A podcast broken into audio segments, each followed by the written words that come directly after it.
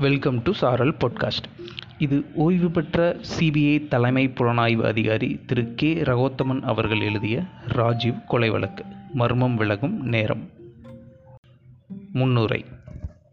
கொலையும் படுகொலையும் ஒன்றல்ல. படுகொலைக்கான காரணங்கள் என்னவாக வேண்டுமானாலும் இருக்கலாம்.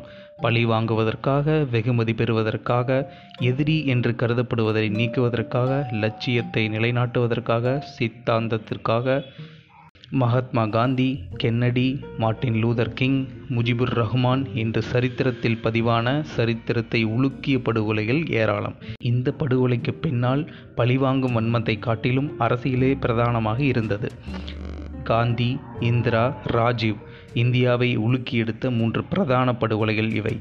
ஜனவரி முப்பது ஆயிரத்தி தொள்ளாயிரத்தி நாற்பத்தெட்டு அன்று நாதுராம் கோட்சேவால் காந்தி சுட்டுக் கொல்லப்பட்டார் இந்திரா காந்தி அவருடைய சீக்கிய பாதுகாவலர்களால் அக்டோபர் முப்பத்தி ஒன்று ஆயிரத்தி தொள்ளாயிரத்தி எண்பத்தி நாலு அன்று சுட்டுக் கொல்லப்பட்டார் பஞ்சாபில் நடைபெற்ற ஆபரேஷன் புளூஸ்டார் அதிரடிக்கு பழிவாங்கும் வகையில் இந்த படுகொலை நிகழ்த்தப்பட்டது. இந்திராவின் மகன் ராஜீவ் காந்தி ஸ்ரீபெரும்புதூரில் மே இருபத்தி ஒன்று ஆயிரத்தி தொள்ளாயிரத்தி தொண்ணூற்றி ஒன்று அன்று படுகொலை செய்யப்பட்டார். ராஜீவ் காந்தியின் படுகொலை ஏற்படுத்திய அதிர்வுகள் இன்னமும் அடங்கவில்லை. அதற்கு பின்னால் உள்ள அரசியல் இன்னமும் விவாதிக்கப்பட்டு கொண்டிருக்கிறது. அந்த வகையில் மற்ற இரு படுகொலைகளை காட்டிலும் இது கூடுதல் முக்கியத்துவம் பெறுகிறது. ராஜீவ் காந்தி கொல்லப்பட்ட போது இந்தியா நாடாளுமன்ற தேர்தலுக்கு தயாராகி கொண்டிருந்தது ஒரு முரண் நகை. உலகின் மிகப்பெரிய ஜனநாயக தேசமான இந்தியா தடுமாறிய தருணம் அது. ராஜீவ் கொலை வழக்கின் தலைமை புலனாய்வு அதிகாரியாக நான் நியமிக்கப்பட்டேன். இந்தியா சந்தித்த மிகப்பெரிய வழக்கு அது. உலக அளவில் கூட இந்த வழக்கு முக்கியத்துவம் வாய்ந்தது. இந்த வழக்கில் ஈடுபட்டிருந்த காலத்தில் ஏகப்பட்ட சிக்கல்களை சவால்களை புதிர்களை நான் சந்திக்க வேண்டியிருந்தது. அந்த அனுபவங்களை வாழ்நாள் முழுவதும் என்னால் மறக்க முடியாது. மிக கவனமாக திட்டமிட்டு மிக துல்லியமாக நடத்தி முடிக்கப்பட்ட படுகொலை அது. ராஜீவை கொன்றது ஏன் என்பதற்கு வலுவான காரணங்கள் விடுதலை புலிகளால் முன்வைக்கப்படுகின்றன. இந்திய அமைதிப்படை இலங்கையில் நிகழ்த்திய ஆபரேஷன் பவானுக்கு பழி தீர்க்க வேண்டும். தேர்தலில் வெற்றி பெற்று ராஜீவ் பிரதமர் ஆகியிருந்தால் தனி ஈழம் சாத்தியமாகாது. எனவே அவர் நீக்கப்பட வேண்டியவர் எனவே நீக்கப்பட்டார். கொன்றவர்கள் விடுதலை புலிகள் என்பதை கண்டுபிடித்த பிறகும் ஆதாரங்கள் அகப்பட்ட பிறகும் வாக்குமூலங்கள் பெறப்பட்ட பிறகும் பல மர்ம முடிச்சுகள் அவிழ்க்கப்படாமலே இருந்தன. இன்னமும் கூட சில சந்தேகங்கள் சந்தேகங்களாகவே நீடிக்கின்றன. சில குழப்பங்கள் தீர்க்கப்படாமலே கிடைக்கின்றன. அரசியல் முக்கியத்துவம் வாய்ந்த பலர் விசாரிக்கப்படவில்லை. சிலர் காப்பாற்றப்பட்டனர். சிலர் தங்களை காப்பாற்றிக்கொள்ள அனுமதிக்கப்பட்டனர். வழக்கு விசாரணை ஆரம்பித்த தினம் தொடங்கி வழக்கு முடிவுக்கு வந்த தேதி வரையிலான அத்தனை முக்கிய விவரங்களையும் இந்த புத்தகத்தில் பதிவு செய்துள்ளேன். விசாரணை அதிகாரி என்னும் முறையில் இந்த வழக்கு என்னுள் ஏற்படுத்திய தாக்கத்தை இந்நூலில் பகிர்ந்து கொள்கிறேன். K. Ragothaman.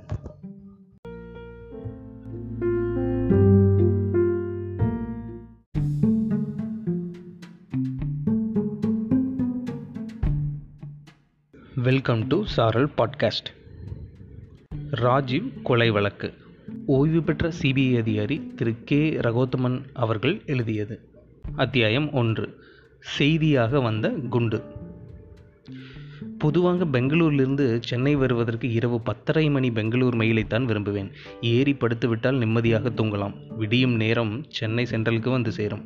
பதற்றமின்றி அப்போதும் தூங்கலாம். ரயில்வே ஊழியர்கள் வந்து எழுப்பி இறக்கி அனுப்பி வைப்பார்கள்.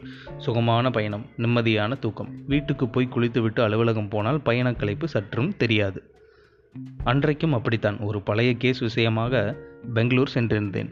போன வேலை முடிந்ததும் இரவு பெங்களூர் மெயிலில் ஏறிப்படுத்தேன். இரண்டாம் வகுப்பு ஏசி பெட்டி. வண்டி கிளம்பியதுதான் தெரியும். தூங்கிவிட்டேன். காலை சென்னை சென்ட்ரலுக்கு வண்டி வந்து நின்று இறங்கிய போது சட்டென்று என்னவோ புதிதாகப்பட்டது. ரயிலில் இருந்து இறங்கிச் சென்றவர்களை தவிர ரயில் ஏற வருகிற மக்கள் யாரையுமே காணும். போர்ட்டர்கள் பிளாட்பார கடைகள் அட யாராவது ரயில்வே ஊழியர்கள் என்ன ஆயிற்று சென்ட்ரல் ஸ்டேஷனுக்கு? மெல்ல நடந்து வெளியே வந்தேன். வாசலில் எப்போதும் காத்திருக்கும் டாக்ஸிகள் ஆட்டோக்கள் எதுவும் இல்லை. ஸ்ட்ரைக்கா? எனில் யார்? யோசித்தபடி மேலும் கொஞ்சம் நடந்தேன். எப்போதும் என்னை அழைத்துச் செல்ல வரும் கார் நிற்கும் இடத்தில் யாரையும் காணும் டிரைவரையும் காணும். அடக்கடவுளே நான் எப்படி கே கே நகர் சிபிஐ குவார்ட்டர்ஸுக்கு போய் சேருவேன்? என்ன சார் ஏதாவது பிரச்சனையா? கடந்து போன ஒரு ரயில்வே ஊழியரின் தோல் தொட்டு சட்டென்று கேட்டேன். திரும்பியவர் முகத்தில் பதற்றம் தெரிந்தது. ஏதோ அவசர காரியத்தை முடித்துவிட்டு எங்கோ ஓடத் தவிக்கிற பதற்றம். ஆமாம் சார் ராஜீவ் காந்தியை கொன்னுட்டாங்க. என் கார் ஏன் வரவில்லை என்பது புரிந்துவிட்டது. இன்றைய பொழுது அசாதாரணமாக மட்டுமே கழியப் போகிறது. ஏதாவது வண்டி கிடைக்குமா என்று பார்த்தபடியே சாலையில் நடக்கத் தொடங்கினேன். பஸ்கள் ஓடவில்லை கார்கள் கிடையாது. ஆட்டோ இல்லை. அங்கொன்றும் இங்கொன்றுமாக டூ வீலர்கள் மட்டும் கடந்து போயின. யாரையாவது கைகாட்டி நிறுத்தி ஏறி செல்வதை தவிர வேறு வழி இல்லை என்று தோன்றியது. நிறுத்தலாமா என்று யோசித்தபடியே எழும்பூர் வரை நடந்துவிட்டேன் அதற்கு மேல் நடக்க முடியாது என்று தோன்றிவிட்டது. ஒரு பிசிஓவில் நுழைந்து டிராவல்ஸ் ஏஜென்சி வைத்திருக்கும் என் நண்பர் ஒருவருக்கு ஃபோன் செய்தேன்.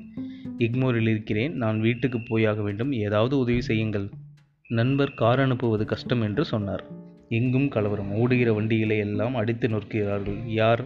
தெரியாது. கலவரக்காரர்கள் அவ்வளவுதான். சரி ஒரு டூ வீலராவது அனுப்புங்கள் என்று சொல்லிவிட்டு காத்திருந்தேன்.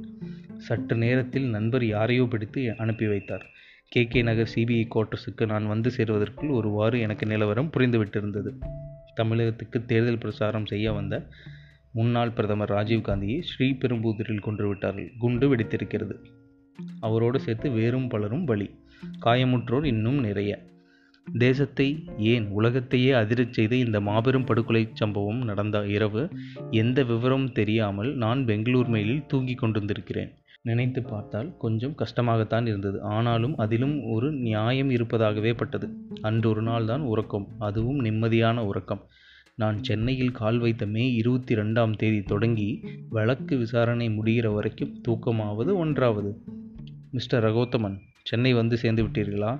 உடனே சிபிஐ தலைமையகத்துக்கு புறப்பட்டு வரவும். நான் வீட்டுக்குள் நுழையும் போதே டிஐஜி எஸ் ரமணி ஐபிஎஸ் அவர்களிடமிருந்து அழைப்பு வந்துவிட்டது. குளித்துவிட்டு அள்ளி போட்டுக்கொண்டு ஓடினேன். சாஸ்திரி பவன். காத்திருந்த சக டிஎஸ்பிக்கள் மேலதிகாரிகள் மேலுக்கு மேலதிகாரிகள் அனைவரிடமும் பதற்றம் இருந்தது. சம்பவம் அளித்த அதிர்ச்சி மற்றும் குறையாத பதற்றம் திட்டமிட்ட படுகொலை. அது ஒன்றுதான் சந்தேகமில்லாத ஒரே விஷயம். மற்றபடி யார் செய்தார்கள் எத்தனை பேர் எதற்கு செய்தார்கள் எப்படி செய்தார்கள் மேற்கொண்டு என்ன செய்ய போகிறோம் யார் செய்ய போவது எதுவும் தெரியாது யாருக்கும் தெரியாது. டெல்லியிலிருந்து உயரதிகாரிகள் வருகிறார்கள் காத்திருக்கவும் என்று மட்டும் தகவல் தரப்பட்டது காத்திருந்தோம். நான் அதற்கு முன் கொலை வழக்குகளில் அதிக அனுபவம் பெற்றவன் அல்லன். பொருளாதார குற்ற புலனாய்வில் தான் பல்லாண்டு காலம் இருந்து வருகிறேன். லஞ்ச ஊழல் வழக்குகள் வரி ஏய்ப்பு வழக்குகள் நிதி மோசடி வழக்குகள். தற்செயலாக பெங்களூரில் நடந்த ஒரு வழக்கறிஞர் கொலை வழக்கில் புலனாய்வு செய்யச் சொல்லி என் மேலதிகாரி உத்தரவிட ரஷீத் கொலை வழக்கு. என்னும் அந்த புகழ்பெற்ற வழக்கில் கர்நாடக மாநில காவல்துறை அதிகாரிகள் முதல் முன்னாள் அமைச்சர் ஜாலப்பா வரை பல பேர் சிக்கினார்கள் என்பது தனிக்கதை. அதை வெற்றிகரமாக நடத்தி முடித்ததுதான் நான் ஈடுபட்ட ஒரே கொலை வழக்கு. அந்த வழக்கை நான் விசாரித்து முடிவை நோக்கி நகர்ந்த விதம்தான் ராஜீவ் கொலை வழக்கின் தலைமை புலனாய்வு அதிகாரியாக என்னை தேர்வு செய்ய வைத்திருக்கிறது என்பது பின்னால் எனக்கு தெரிந்தது. ஒரு பெரிய தலைவரின் படுகொலை ஏற்படுத்திய அதிர்ச்சியுடன் வழக்கினுள் நுழைந்தேன். அடுத்தடுத்து எத்தனை எத்தனை அனுபவங்கள் ஒன்றை ஒன்று தூக்கி சாப்பிடும்படியான திடுக்கிடும் அனுபவங்கள் தமிழகம் எங்கும் பரவி மிக வலுவாக காலூன்றி ஒரு பெரிய சதித்திட்டத்தை சற்றும் பிசகாமல் செய்து முடிக்கும் அளவுக்கு வலுவான விடுதலை புலிகள் என்னும் இயக்கத்தை பற்றி தெரிந்து கொண்டதை காட்டிலும் நமது காவல் புலனாய்வு அரசு அதிகார நீதித்துறைகளின் சகல பரிமாணங்களையும் ஆழ அகலங்களையும் அவரவரது பிரத்யேக நியாய அநியாயங்களையும் புரிந்து கொள்ள கிடைத்த வாய்ப்பு என்னை பொறுத்தவரை மிகப்பெரிய விஷயம் என்பேன். இந்தியாவில் மூன்று மாபெரும் படுகொலை சம்பவங்கள் நிலந்திருக்கின்றன. முதலாவது மகாத்மா காந்தி படுகொலை அடுத்தது இந்திரா காந்தி படுகொலை மூன்றாவது இது ராஜீவ் காந்தி படுகொலை.